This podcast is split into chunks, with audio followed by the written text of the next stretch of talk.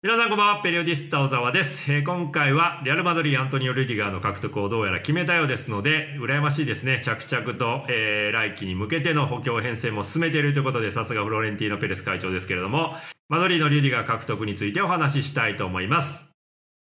え本日4月の29日、えースペイン大手マルカ氏が、えー一面でリュディガーの契約内容についてかなり詳細な数字を出して、えー報じましたので、まあ、ここまで、えーマルカ氏が詳細に報じるということは、えー当然ながら、えークラブと選手間ではほぼ、えー合意に達しているということで間違いないと思います。まあ、ちょうど1週間前の4月の22日金曜日も、えーアンチェロティ監督がリュディガーを、えーリクエストしているというような、えー一面の記事が出てましたけれども、えー当然、リュディガーに関しては、えーすでにチェルシー、それからトヘル監督本人にも対談の意思を伝えているということで、まあ、この夏に向けては当然ね、えー彼ほどの選手ですから、いろんな、えービッグクラブ、メガクラブが、えー獲得に向けて水面下で動いていたようですけれども、えーどうやらその、えー争奪戦にマドリーは勝利をしたようですというところで、契約年数に関しては2026年までの4年契約で、まあ、彼はまだ、えー20代29歳に、今年の3月になったばかりですけれども、えーまあ、マドリに関してはご存知のように、まあ、昨年の、セルフィオ・ラモスの、えーまあ、契約延長なしというところからも分かるように、まあ、30オーバーの選手に関して言うと、えーあまり長期での契約を結ばないオファーしないというようなクラブとしての方針持ってますので、えーまあ、29歳のルディガーに対しての4年契約は、まあ、マドリーにとっては結構な譲歩だとは思います。まあ、その背景はルディガーがフリートランスファーで、えー移籍するときに、まあ、一貫して、まあ、彼の希望年俸は1200万ユーロ手取りでしたので、まあ、その額はマドリーとしてもそう簡単には用意できない額ですし、昨年まで、えーセルヒオ・ラモスが受け取っていた額で、えーちょうど、えーその代わりにアラバに、出している額ですので、まあ、マドリーからすると、えー実績面でいきなりアラバと同額でっていうのも難しかったと思いますので、まあ、若干、えー値下げはしたかったんでしょうが、えーなんとか交渉がまとまったというところで言うと、まあ、年俸は、えー900万ユーロに落ちてるんですけれども、えーまあ、それもえーリュディガーを受け入れたんですが、まあ、フリーで、えー移籍ができるということで、移籍金がかかりませんので、まあ、マドリーとしてはその分を、えーまあ、ボーナスとして選手、えーエージェント仲介人に支払いますということで、えー選手への、えーサインオンボーナスに関して言うと800万ユーロですから、まあ、それをね、え4年契約で割ると、えー年間200万ユーロを、えー上乗せしますということで、まあ、結果的には900万プラスの200万ユーロなので、まあ、1100万ユーロが、まあ、彼の、えーリュディガーの来季から4シーズンの手取りの年俸になりますし、まあ、プラス、えー1500万ユーロを、えーコミッションとして、まあ、仲介人、まあ、当然仲介人のみならず、えーリュディガー本人も、えー取り分があるかとは思うんですけれども、まあ、それは仲介人とリュディガーのえー中での取り決め、えーだとは思いますので、まあ、そのあたりの分配に関しての数字は、えー表には出てこないと思いますけれども、マドリーにとっては、えーまあ、今シーズン、まあ、昨年夏の、えーアラバの、えーフリーでの獲得に続き2年連続で、えー世界トップレベルのセンターバックを獲得できるということで、まあ、これは本当に来季の編成、えーディフェンスラインの、えー編成に向けては大きいですよね。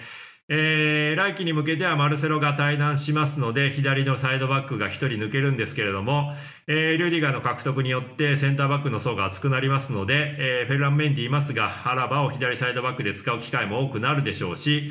なおかつ、ミリトン、アラバ、リュディがいますので、当然アンチェロッティ監督としては3バック、まあもちろんね、今シーズンもナチョがいるので、えー3バックをしっかり試してもよかったんでしょうけれども、戦術的なシステム的な幅を持たせるという意味での、えーリュディガーの獲得は非常に大きいんじゃないかなと思いますし、まああと、えーちょうど本日、明日は、えーモドリッチの、えー契約延長と引退後のプランについて、まあマドリーが、えー引退して以降は、えーマドリーの中で働いてくださいというようなオファーを出しているというような、えー記事を出しておりました。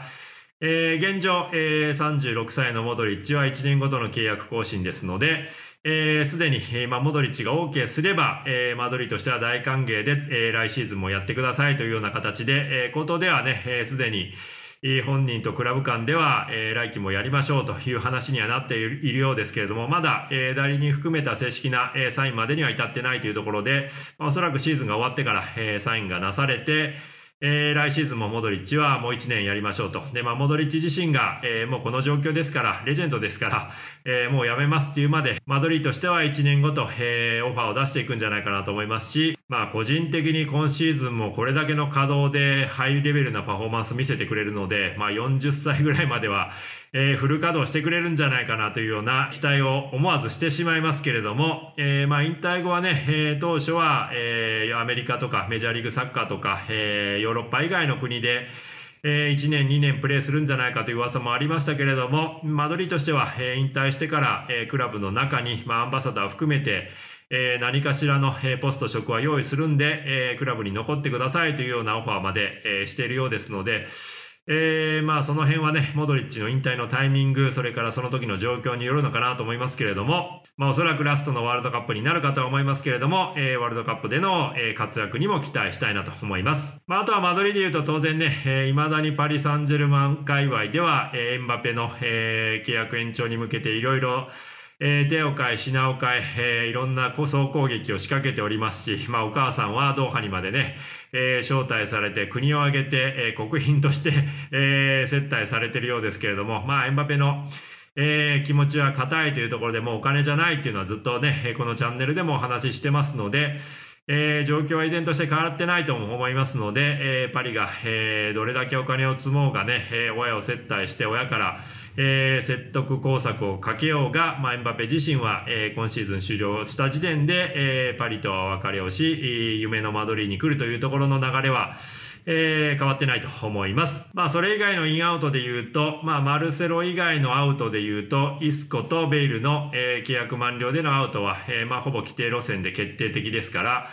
えー、まあ、ベイルはどうかわかりませんけれども、まあ、イスコはどうやらベティスとね、かなり交渉が進んでいるようですので、まあ、彼はマラガ・アンダルシア州出身ですので、まあ、ベティスとは相性が、えー、いいんじゃないかなと思いますし、まあ、ペジェグリーニ監督もおそらくイスコみたいな選手はね、まあもちろんフェキルもいますし、カナレスもいるんですけれども、えー、うまく、まあ特に左サイドなんかでハマるんじゃないかなと思いますので、えー、そういう流れが一つありますというところと、まあ、あとはセバージョスに関しても、えー、まあ放出売却かと言われてましたが、まあ、ここに来てアンチョルッティ監督もセバージョス意外にいいなと、えー、来季も残したいなというような意向をえー、フロントには示しているようですので、えー、よほどのオファーが届かない限りは、セバージョスも来シーズンは間取りでやるんじゃないかなというような話になってきておりますし、まあ、あと補強で言うと、えー、当然モナコのチュアメニを、えー、間取りとしては狙うんでしょうが、まあ、そのあたりは、えー、まあ、最優先ではないと思いますので、えー、インアウトの状況を見ながら、えー、間取りとしては、まあ当然ね、カマビンガとかバルベルデとか、まあ中盤の選手に関してはそうも熱いですから、セバージョスの動向も見ながら、えー、決めていくんじゃないかなというふうには思います。ということで、えー、また次の動画でお会いしましょう。マドリーはなかなか、えー、ポジティブなニュースが多くていいですね。えー、この流れに乗って、明日しっかりと、えー、ラリーが優勝を決めていただき、優勝をみんなでお祝いして、えー、来週、チャンピオンズリーグでぜひ決勝進出を決めていただきたいなと思っております。ご視聴ありがとうございました。朝ラプロキシマ。